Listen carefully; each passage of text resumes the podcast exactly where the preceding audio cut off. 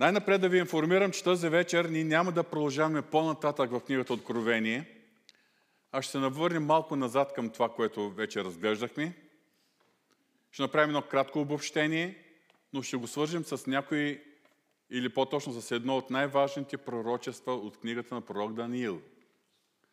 Разглеждайки книгата Откровение, няма начин ние да не се спираме и да не отправим поглед към книгата на пророк Даниил. Естествено, това ще става постепенно, но и тази вечер ще започнем с едно от неговите пророчества. Все пак, основният текст, върху който днеска ние отново ще размишляваме, е Откровение първа глава от седемнайсети до деветнайсети стих.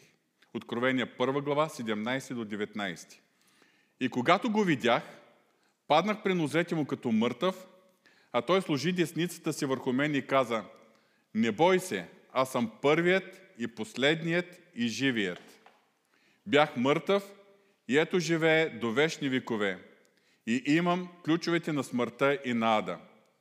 И така напиши това, което видя, което е и което ще стане след това. Тази вечер отново ще спрем върху тези думи и от тук заглавяваме темата. Върху това, което видя, което е и което ще стане след това. Темата ни е това, което е и което ще стане след това. Нека да се помолим. Господи, когато навлизаме в Твоето Слово, особено в материя, която е трудна за разбиране, и, кога, и в материя или текстове, за които има много и най-различни тълкования, Господи, ние Те молим да ни водиш, да ни предпазиш от заблуда, да ни предпазиш от идеи или тези или тълкования, които ни съответстват, не са в Твоето сърце. Господи, води ни в правия път, в правото разбиране на Твоето Слово. Това Те молим в името на Исус Христос. Амин. Най-напред да си припомним, както знаете, искам да съм коректен, има четири основни школи за тълкуване на книгата Откровение. Първата, това е така наречената претери... претеристична школа. Претеристичната школа отнася пророчества на книгата Откровение за времето, което тя е била написана. Първите векове. Според това тълкуване, всичко, което се отнася до осемнайсета глава включително, се е изпълнило в лицето на безбожния Рим и разпада на Римската империя. Съответно, деветнайсета глава, второто пришествие и накрая до двайсет и втора глава съдържат пророчества, които предстои да се изпълнят в бъдеще. Някъде там в бъдещето. Втората е историческата школа. Тя много прилича на претеристичната, само че според историческата, историчната школа пророчествата в книгата Откровение се отнасят до събитията в историята от Йоановите дни до наше време и до второто пришествие. Тоест, печатите, тръбите са се изпълнили там някъде в минали векове. Третата школа е идеалистичната. Идеалистичната школа предлага идеята, че книгата Откровение представлява само една символична картина на конфликта между доброто и злото. Няма пророчески събития, които ще се изпълнят, които да очакваме реално да се изпълнят в човешката история. Истинската цел на книгата е да разкрие характера на Бога, силата на Христос и че в крайна сметка Бог и доброто ще победат. Ние специално, петдесетните вярващи, сме възприели футуристичната школа, съгласно която повечето от пророчествата от четвърта глава нататък предстои да се изпълнят. Може би с много малко изключение на един отрязък от дванайсета глава, се отнася до събития, които са в миналото. И така, от четвърта глава до деветнадесета глава, това са събития, които ще се изпълнят през последните седем години преди второто Христово пришествие. А след това от деветнадесета глава нататък са събитията, които следват след второто Христово пришествие. Този период или събитията, които очакваме да се изпълнят между четвърта и деветнадесета глава на книгата Откровение, са събития, които ни, период от време, който ние наричаме скръпта, а втората половина на този период е, ние наричаме голямата скръп.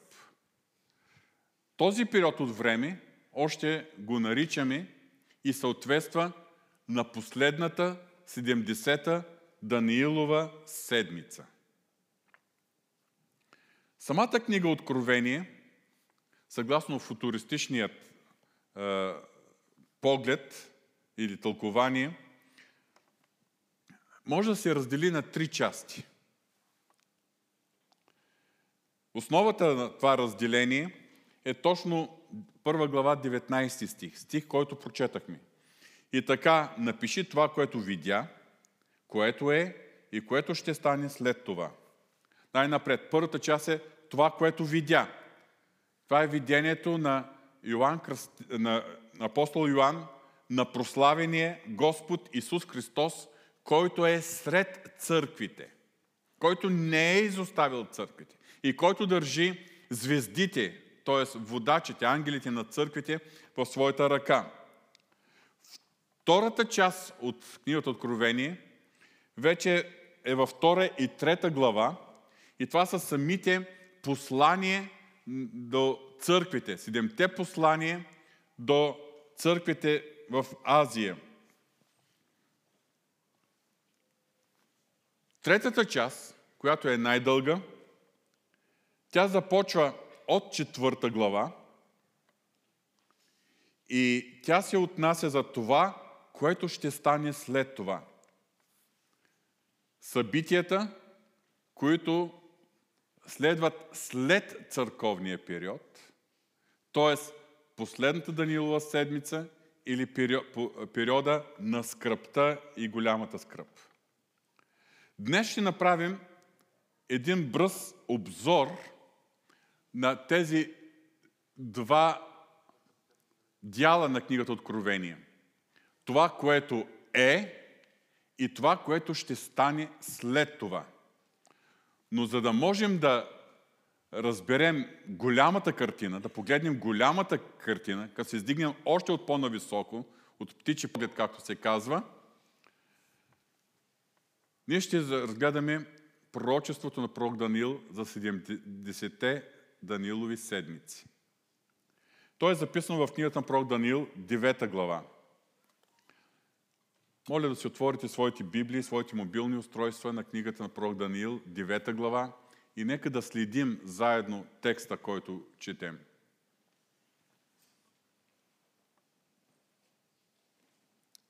Книгата на пророк Даниил, девета глава. Започвам от първия стих. В първата година на Дарий, Асуировия син, от рода на мидяните, който бе поставен за цар над халдейската земя, над халдейската държава. И тук спирам за момент да подчертая, че пророк Даниил много точно датира кога се е случило това, което ще прочетем по-нататък. Това е в първата година на Дарий, който царува, бе поставен за цар над халдейска държава. Това означава, че той описва видение, което е имал през петстотин тридесет и девета година преди Христос. Тогава той е бил някъде между осемдесет и деветдесет годишна възраст. Сега тази вечер ще казвам дати, исторични години, по-точно, повече от които са приблизителни, но всички тези дати съм ги взел от така начиния таймлайн, или по-точно хронологията на Библията в един авторитетен богословски сайт, който дава всички тези събития и тяхното датиране. Сега това, което разбираме, че този Дарий е син на Асуир. Но този Асуир, който спомена тук, не е същият, за който четем в книгата Истир. Това е различен. И така, в първата година на Дарий, Асуировия син от рода на Мидяните, който бе поставен за цар над Халдейската земя, втори стих, в първата година от царуването му, аз, Даниил, разбрах освещените книги броя на годините, за които дойде Господното слово към пророк Еремия, че запустението на Йерусалим ще трае седемдесет години. Тук виждаме как пророк Даниил, който е пророк, също е чел свитъците на пророк Еремия. Тогава не е имало Стария завет така подвързан, всички книги заедно. Свитъци. И той е чел свитъци на пророк Еремия, попаднал в Еремия двадесет и пета глава, десети до дванадесети стих. Нямам да го чета подробно, но прочел е Божи, Божията дума, че запустението на Иерусалим ще трае седемдесет години. Трети стих от Даниил девета глава. Тогава обърнах лицето си към Господа, Бога, за отправя към Него молитви и молби с пост, вретище и пепел. Даниил вече много добре е познавал Бога. Толкова опитности вече е преживял. Те са описани в предните глави от книгата. Но явно е разбрал едно нещо. Че когато Бог обещае нещо, той е верен да го изпълни. Но когато Бог обещае нещо, за да го изпълни, той очаква молитвите на светиите. И той не е легнал така щастлив. Е, слава тебе, Господ. Значи наближава седемдесетте години, ще чакаме просто да видим как ще се завърне твой народ, как ще се спрева запустението на Йерусалим. Не, тогава той като е разбрал каква е Божията воля, той е започнал с пост, вретище, молитва, пепел, пълно смирение. Ние имаме примери на пророк Илия. Господ му е казал, че ще даде дъжд. И след като Илия е чул, че Господ ще даде дъжд, тогава се е качил горе на планината, за да почва да се моли за дъжд. Вижте, скъпи брати и сестри, когато Бог разкрие волята си, на първо място това е за да се молим. И за да може да се молим според волята му. Защото като се молим според волята му, като искаме нещо според волята ни, той ни слуша. И като знаем, че ни слуша, знаем, че получаваме това, което сме просили от него. Съгласно първо Йоаново послание, пета глава. Тук виждаме примера на Даниил. Човек на молитвата. И няма тази вечер се спираме върху неговата молитва. Тя е записана от четвърти до деветнадесети стих. Молитва, в която той се смирява, когато той изповяда греховете на народа си, отъждествявайки себе си с съгрешилият народ. Изповяда греховете си, апелира към Божията а, верност. Ние не знаем колко дълго време Даниил е бил в пост и в молитва. Но в двадесети четвърти, двадесети стих, двадесети до двадесет и трети стих четем резултатът. И докато още говорих и се молих, изповядах своя грях и греха на народа си Израил, пренасах молбата си пред Господа моя Бог за святия хълм на моя Бог. Дори още като говорих в молитва, мъжът Гавриил, когато бях видял в предишното видение, като летеше бързо, се приближи до мен около часа на вечерната жертва. Той ме вразуми, като говори с мен и каза: Данииле, сега излязох да те направя способен да разбереш. Когато ти започна да се молиш, заповедта излезе и аз дойдох да ти кажа това, защото си е възлюбен. Затова размисли за работата и разбери видението. И сега започва самото пророчество за седемдесетте Даниилови седмици. От двадесет и четвърти стих надолу. седемдесет седмици са определени за народа ти и за святия ти град, за въздържане на престъплението, за довършване на греховете, за правене умилостивление за беззаконието и да се въведе вечна правда, да се запечата видението и пророчеството и да се помаже през святото. седемдесет седмици са определени от Бога. И тук накратко. За народа ти и за святия ти грях, за въздържане на престъплението. Тоест, за да бъде удовлетворен Божия Божия гняв, да се лее Божия гняв, да бъде удовлетворена Божията справедливост за греховете, мерзостите, за отстъплението и до поклонството на народа в предишните поколения. За довършване на греховете. Аз това го виждам като довършване на греховете не само в юдейския народ. Довършване. Не за изкупление, за спасението или умилостивението за извършените грехове в, в миналото, но за довършване на греховете. Да се спре вече греха в този свят. И това за мен означава унищожаването на греха по земята. Третото, за правене на умилостивление за беззаконието. Това умилостивление идва чрез Исус Христос, Месият. Исаия петдесет и трета глава. После да се въведе вечна правда за царуването на Месия. Да се въдвори правда по цялата земя. После, за да се запечата видението и пророчеството, т.е. да се изпълни и доведе всичко до край и да се помаже през святото. Да бъде помазан Исус Христос, който ще царува над целия свят. Ще получи световното царство. Това, това което е важно да знаем, че когато се говори за седем седмици, става въпрос за седем седмици по седем години всяка. В това всички учители на, а, и тълкователи на свещените писания са в пълен консенсус. Не съм срещал друго тълкуване до този момент. Всяка седмица е по седем години. И съгласно това пророчество, този седемдесетседмичен период ще приключи с установяването на Христовото царство на земята. двадесет и пети стих.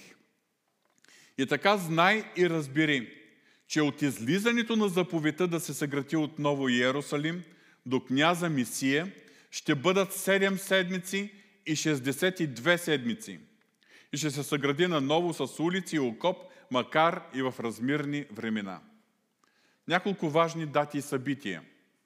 Най-напред, първата заповед на цар Кир била за възстановяването на храма в Йерусалим. Това е било приблизително петстотин тридесет и седма година преди Христос. Тогава завърнаните се юдеи били под ръководство на Зарувавил и Исус Йоседековия син.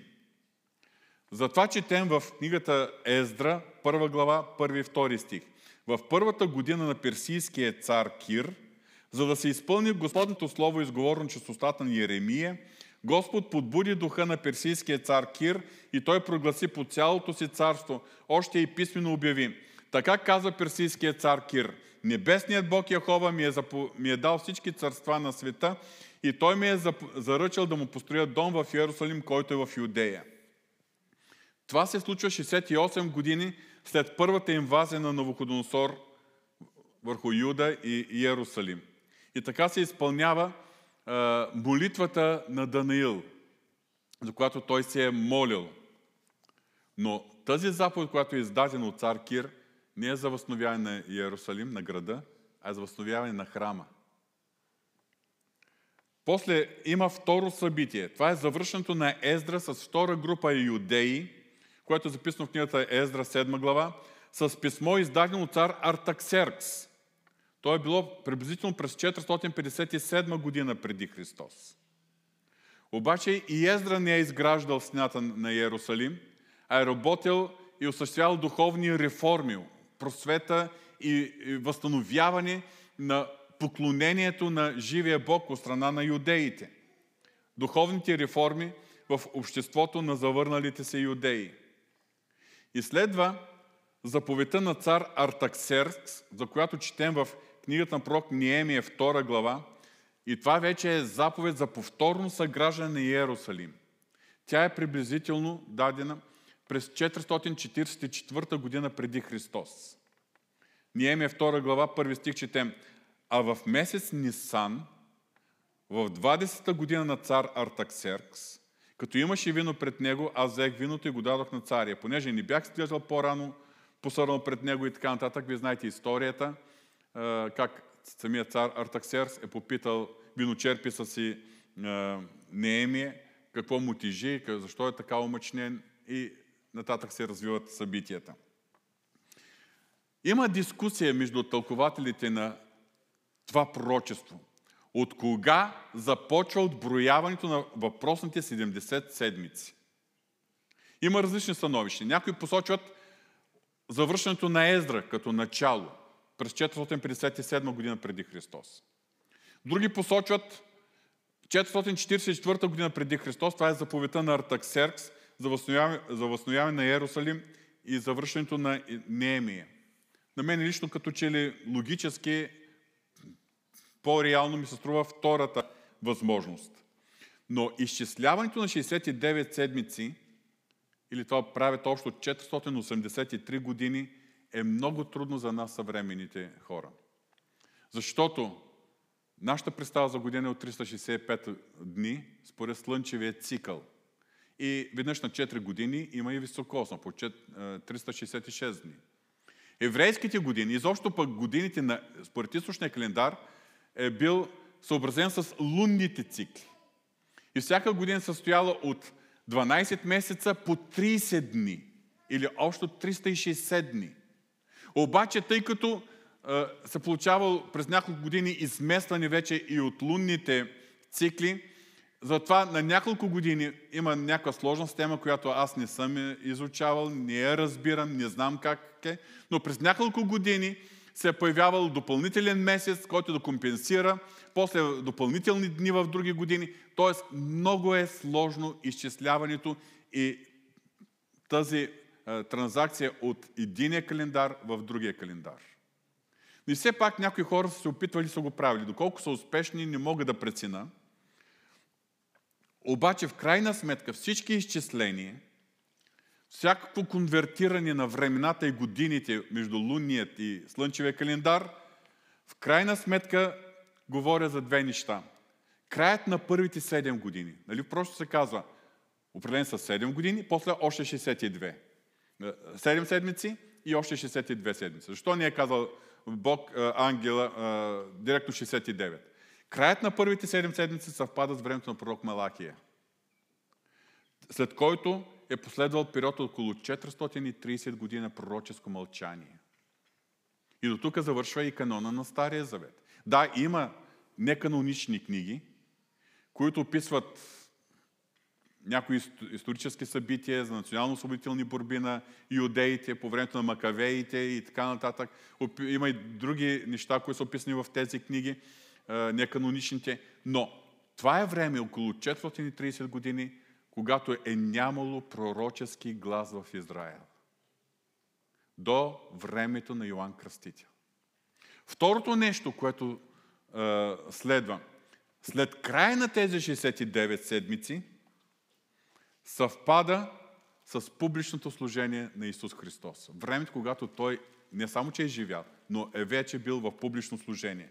Дори според някои изчисления, не мога да гарантирам за тяхната коректност, защото ви казах, за мен е твърде сложно това преминаване от единия календар в другия, то в такива исторически периоди.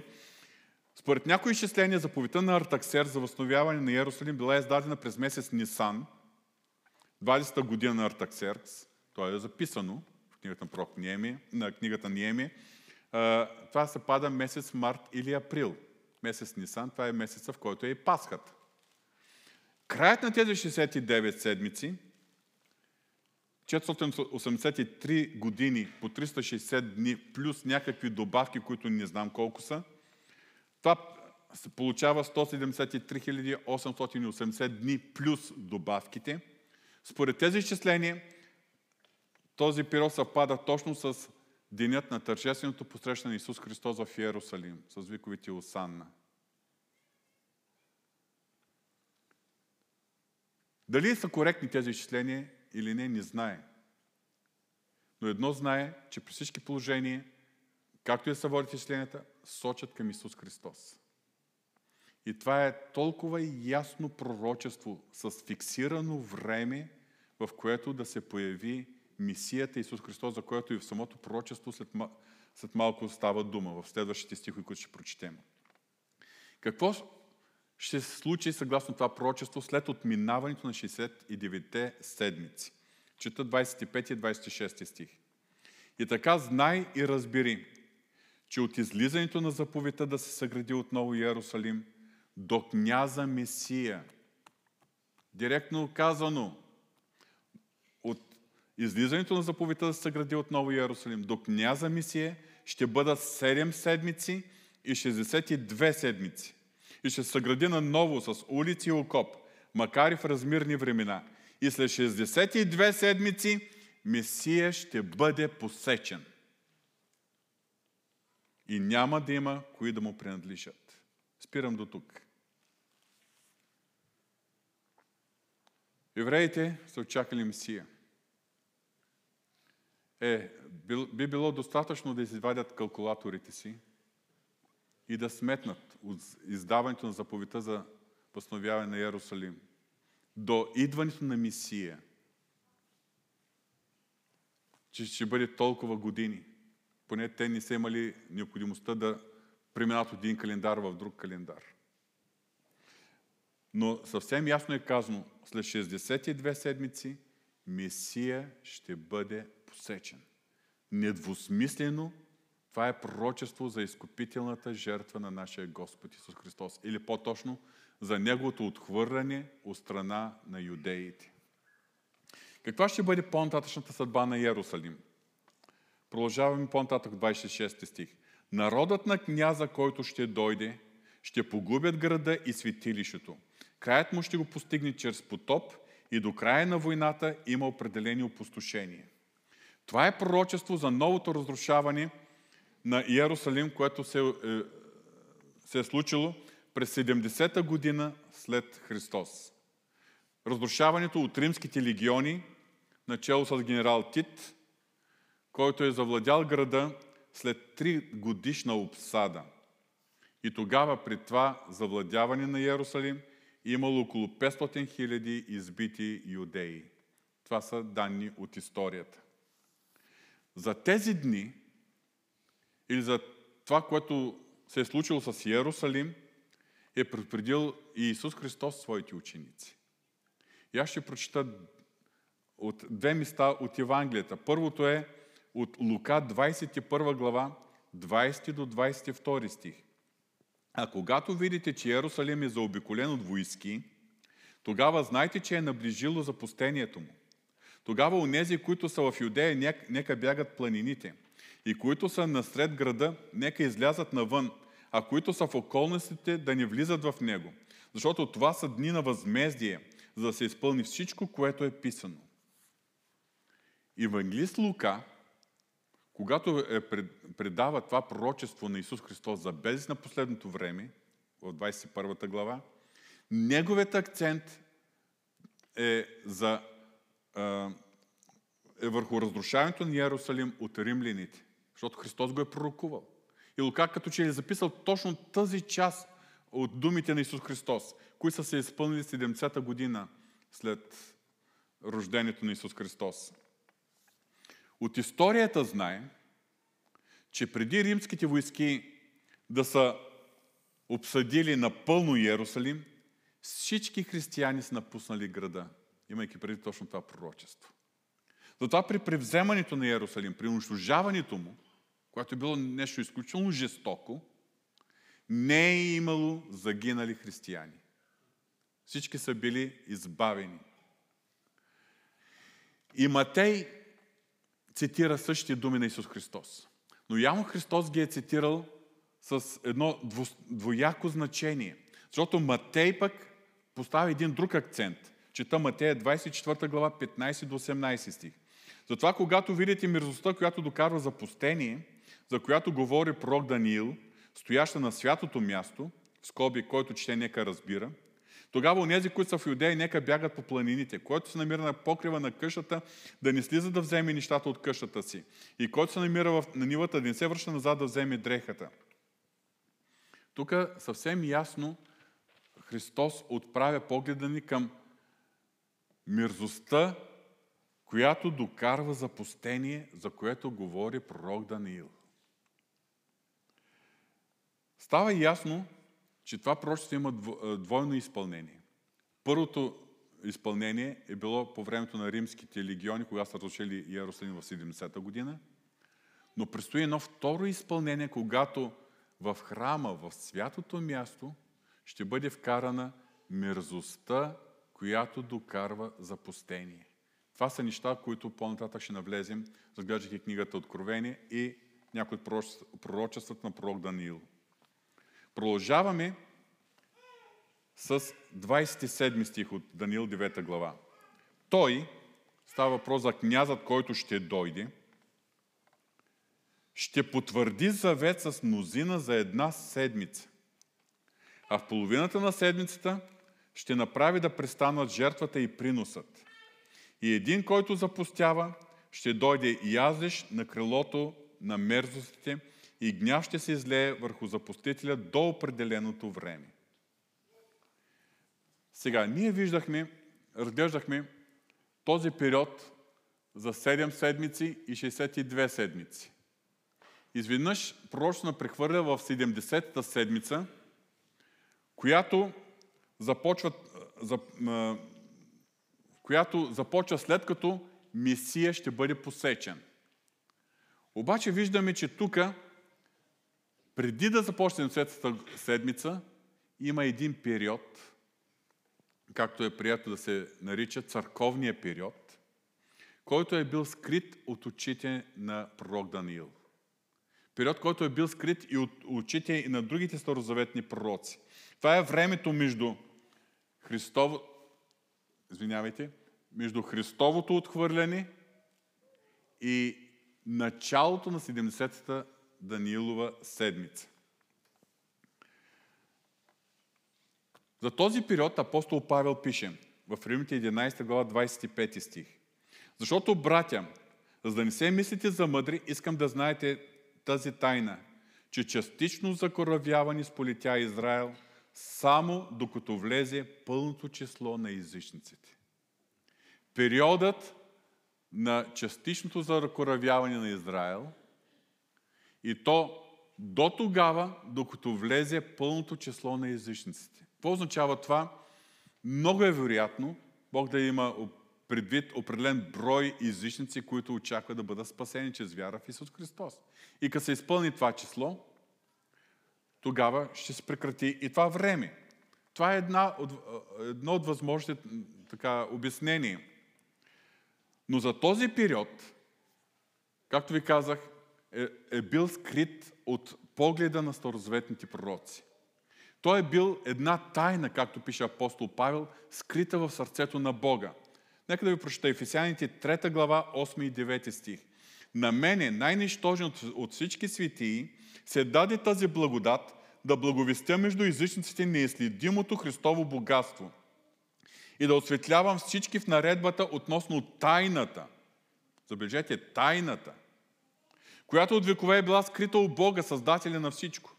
А именно, че езичниците са сънаследници, като съставляват едно тяло и са съпричастници на Неговото обещание в Христос Исус чрез благовестието. Нека да си припомним, че когато Исус Христос е влизал в Йерусалим, когато народът е възклицавал и тържествено го е приветствал, Осанна, благословен, който иде в Господното име, тогава народът се е радвал, но Христос е плакал. И в Лука деветнадесета глава, четиридесет и първи до четиридесет и четвърти стих, ние четем неговият плач. И като се приближи и видя града, плака за него и каза: Ех, ако ти бе познал поне в този ден това, което служи за мира ти. Но сега това е скрито от очите ти. Защото ще настана за тебе дни, когато твоите неприятели ще издигнат валови около тебе. Ще те обсъдят, ще те притиснат от вред и ще те разорят и ще избият жителите ти в теб. И няма да оставят в тебе камък върху камък, който... камък върху камък. Защото ти не разпозна времето, когато беше посетен. И аз свързвам и вярвам, че това време, за което апостол Павел нарича, докато влезе пълното число на езичниците, или църковния период, е поради отхвърлянето на Месия от страна на юдеите. Защото когато те са предавали Месия Исус Христос, самите те, освен че са скандирали «разпни го, разпни го», са изрекли ни много тежки думи. Кръвта му да бъде върху нас и върху чедата. Всеки човек рано или късно ще се срещне с кръвта на Исус Христос. Но за който повярва, кръвта на Исус е цената за спасение. За който не повярва, който го отхвърля, кръвта на Исус е за погибел. Кръвта му да бъде върху нас и върху чедата. И още нещо. Спомните ли си, че следващите дни след като Христос е бил приветстван тържествено в Йерусалим, той е бил разпитван, изкушаван от фарисеи, от законници, но тогава той е казал и една притча, притчата за злите земеделци и лозето. Когато той е разказал, самите слушатели, религиозните водачи, са произнесли присъдата, нали, че тези земеделци трябва да понесат наказанието. Собственикът ще погуби, а лозето ще даде на други. И тогава Христос дава своето тълкуване. Това е Матея двадесет и първа глава, четиридесет и втори до четиридесет и трети стих. Исус им каза: никога ли не сте чели писание за тези думи? Камъкът, който отхвърлиха зидарите, той стана глава на ъгъла. От Господа е това и чудно е в нашите очи. Затова ви казвам, че Божието царство ще се отнеме от вас и ще се даде на народ, който принася плодовете му. Всичко това го споделям с вас, за да ви покажа според това, доколкото е моята виделина, защо и как се появява е този период между шейсет и девета и седемдесета Даниилова седмица. Заради отхвърлянето на Месия от страна на юдеите. А какво ще се случи, когато настане седемдесета Даниилова седмица? Съвсем накратко. девета глава от книгата на пророк Даниил, двадесет и седми стих. Той, става въпрос за князът, който ще дойде, ще потвърди завет с мнозина за една седмица, а в половината на седмицата ще направи да престанат жертвата и приносът. И един, който запустява, ще дойде и яздеш на крилото на мерзостите и гняв ще се излее върху запустителя до определеното време. Всичко, което се съдържа в този двадесет и седми стих, ние ще го разглеждаме по-нататък в книгата Откровение, особено от тринадесета глава нататък. Но нека да обясна следното. Той отнася се за княза от двадесет и шести стих.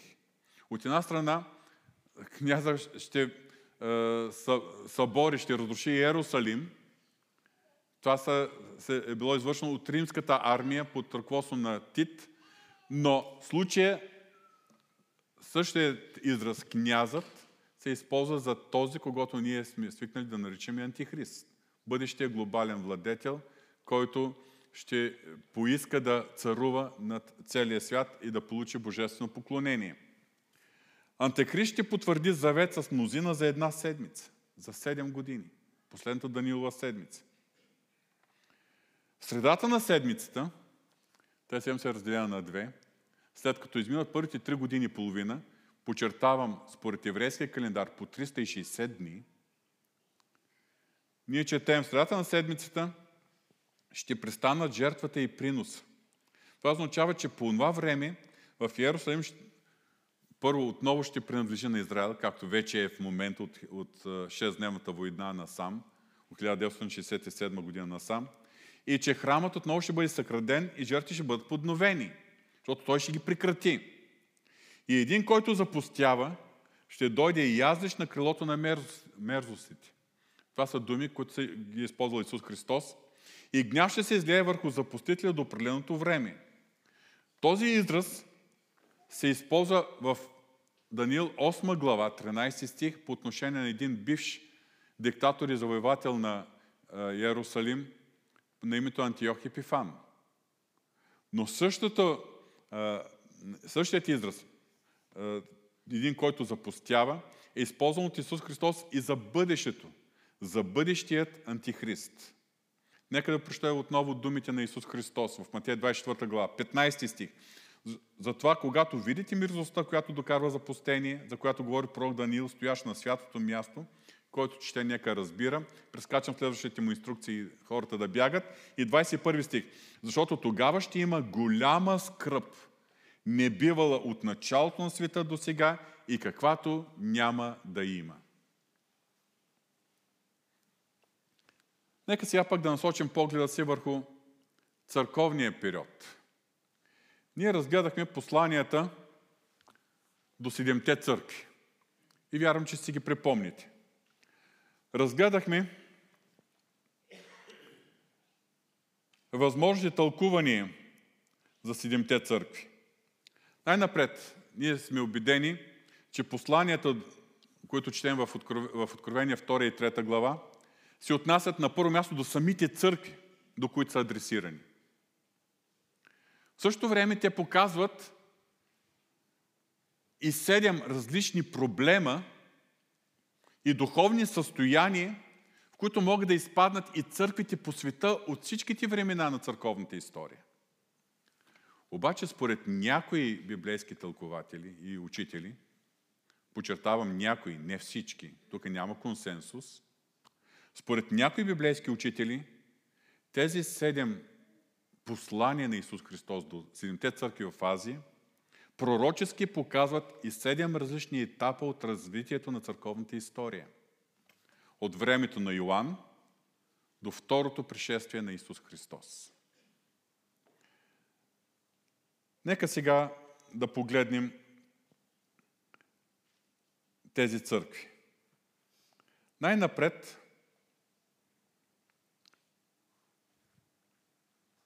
ще погледнем на Ефеската църква. Съгласно посланието, тя е една работеща църква, но изгубила първата си любов. Според тази група тълкователи, на чието мнение представям тази вечер, това се отнася до апостолския период, т.е. до края на първи век, до около стотната година. Апостол Йоан е последният от апостолите, който станал жив и е преминал в Божията слава. Т.е. това е една работища църква, на която постепенно, постепенно е изгубила първата си любов. След това настава втори период на църквата в Смирна. Това е гонената църква. Църквата, която започва от края на, първи, на първия век, т.е. малко преди стотната година, от около деветдесетата година, до триста и единадесета година. И ние говорихме за десетимата императори, които са преследвали жестоко църквата през този исторически период. Следващата църква е Пергам. Църквата, която толерира лъжливите учения. Тя започва от триста и единадесета година нататък до седемстотин осемдесет и седма. Един въпрос. Защо цитирам точно триста и единадесета година?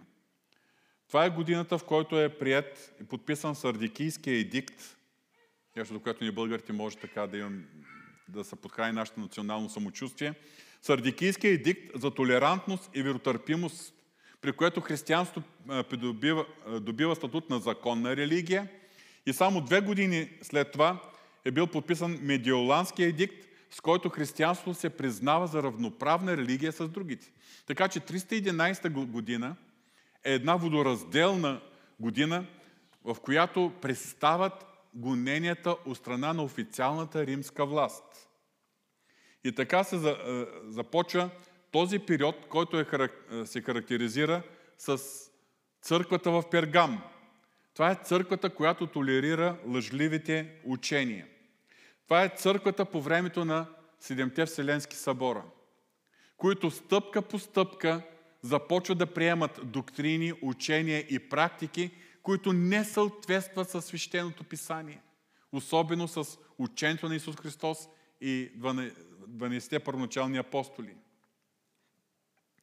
След това настава периодът на Тиатир. Това е идолопоклонническата и блудна църква, която толерира Иезавел. Защо тук посочваме седемстотин осемдесет и седма година? Това е годината, в който се е провел Седмия Вселенски събор в Никея. А Седмия Вселенски събор окончателно е приел и установил иконопочитанието. Преди това в период около двеста години е имало период, време на борба между иконопочитание и а,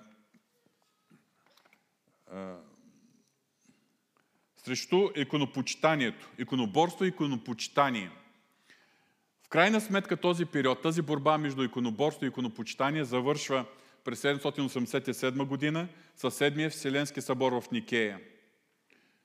Най-известните личности, защитаващи иконопочитанието, са Йоанн Дамаскин в Източната църква в Византия, който е написал, и това е известен, три слова в защита на иконите, а също така и римския папа Григорий втори. Следва периодът на Сардис. Той започва с хиляда петстотин и седемнадесета година. С протестантската реформация в Германия, която е последвана от реформацията в Швейцария, в Англия, разпространява се в другите европейски страни, но това общо има реформацията с Сардис. Църквата, която на име е жива, но в действителност е мъртва. Защото протестантското реформация или протестантското богословие стъпа върху фундамента сола скриптура, която е един голям плюс, само словото. Сола грация, сола фиде, т.е. спасението е само по благодат и само чрез вяра.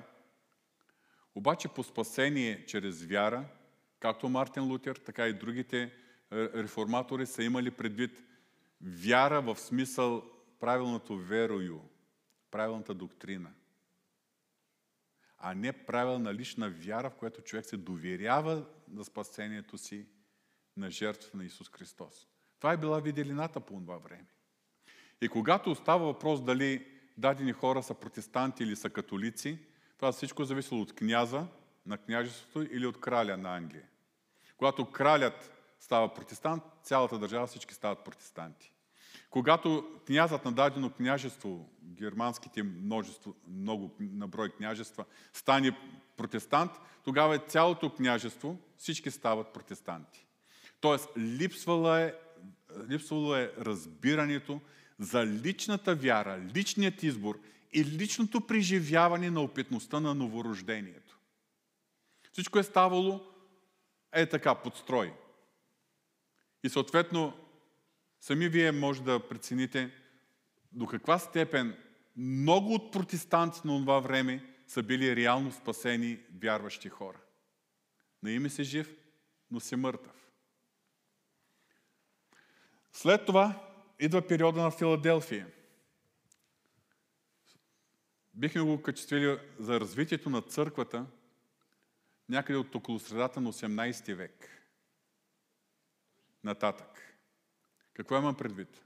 Това е времето, когато започват сред протестантските църкви нови съживителни движения.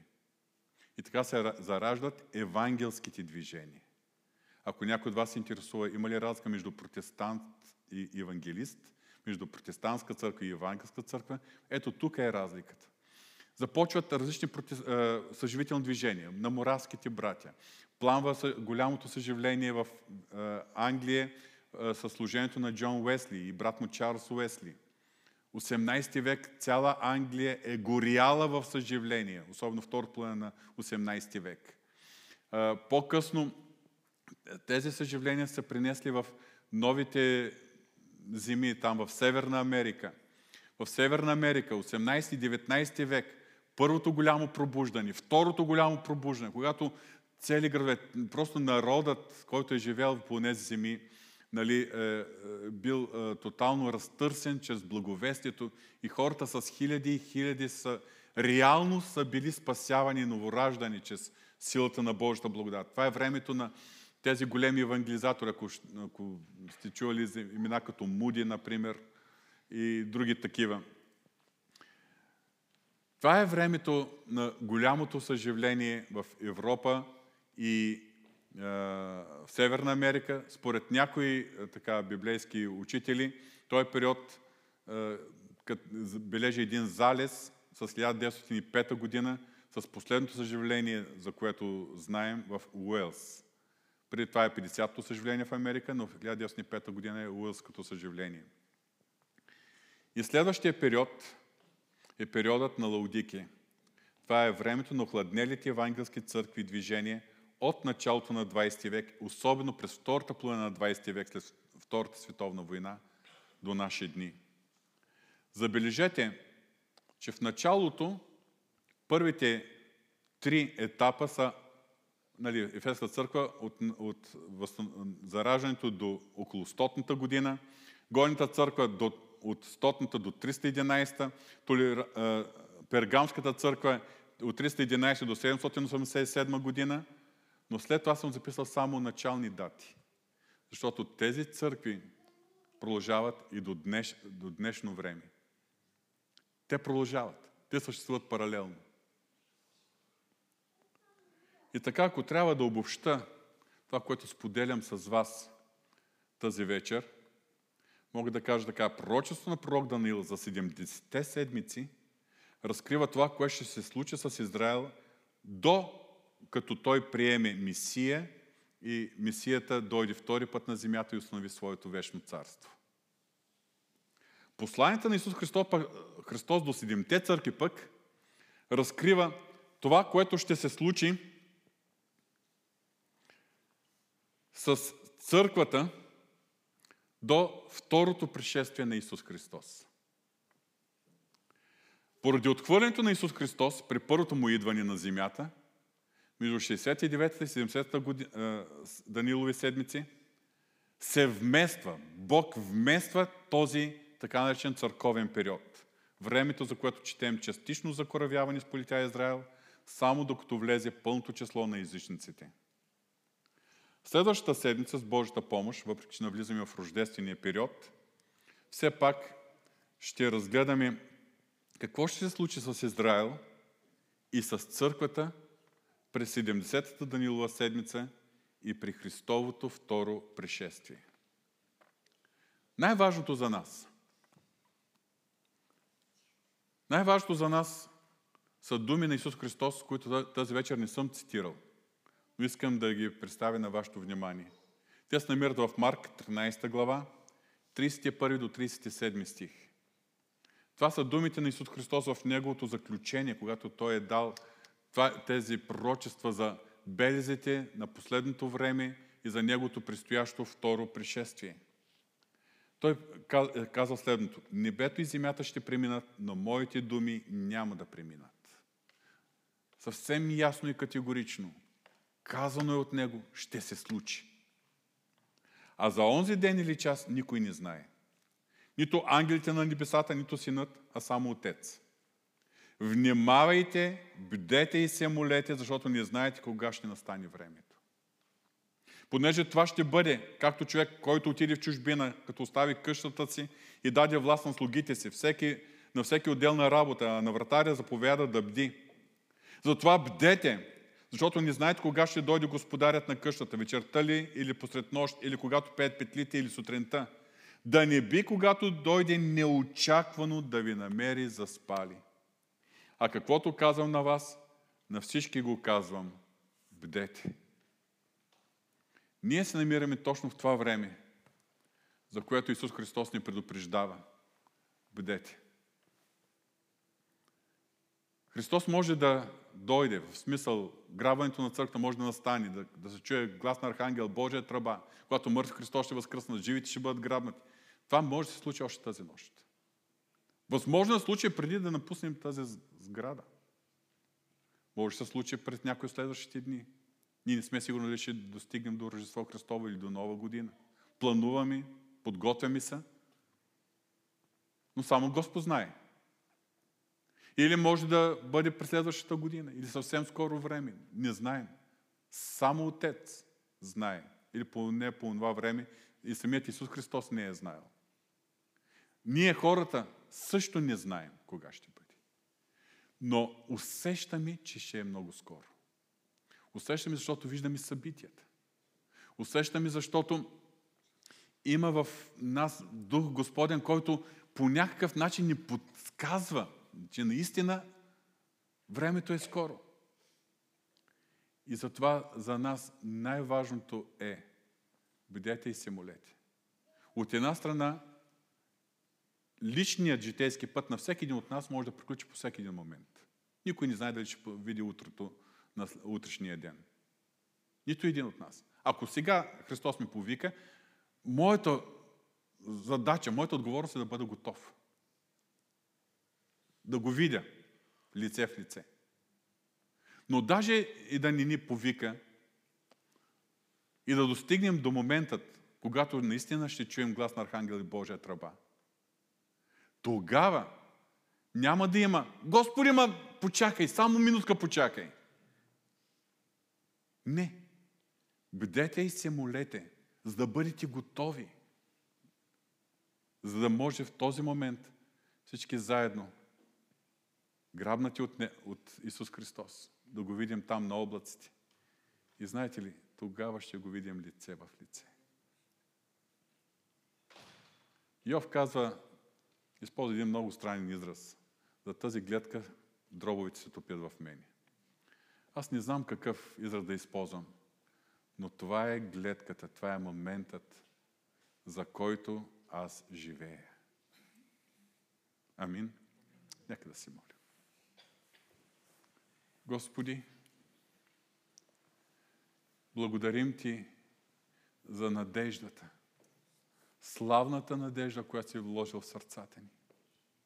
Надеждата, че животът ни тук е кратковременен и че Ти ни подготвяш за истинското, за което Ти си ни извикал в съществуване. И си ни призовал, за да бъдем спасени. И си ни призовал, за да ни подготвиш, Господи. Благодарим Ти. Благодарим Ти. Поглеждайки Твоят голям план, вечен план, ние се удивяваме, Господи, от всичко, което Ти си планирал, което, как Ти го осъществявал в историята. Но, Господи, единственото нещо, което има значение за нас, е да бъдем във всяка минутка готови да Ти посрещнем. Дори да не разбираме някои неща.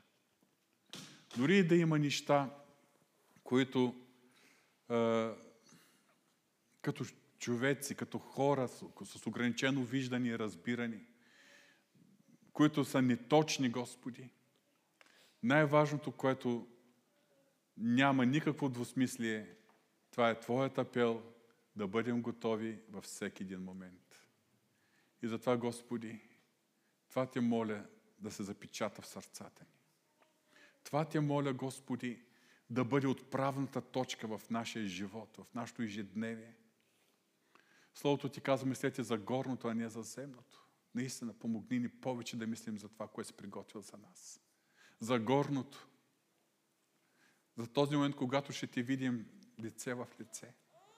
За този момент, когато ще срещнем погледа Ти. За този момент, Господи, благодарим Ти, че Ти ни подготвяш точно за този момент. В името на Исус. Амин.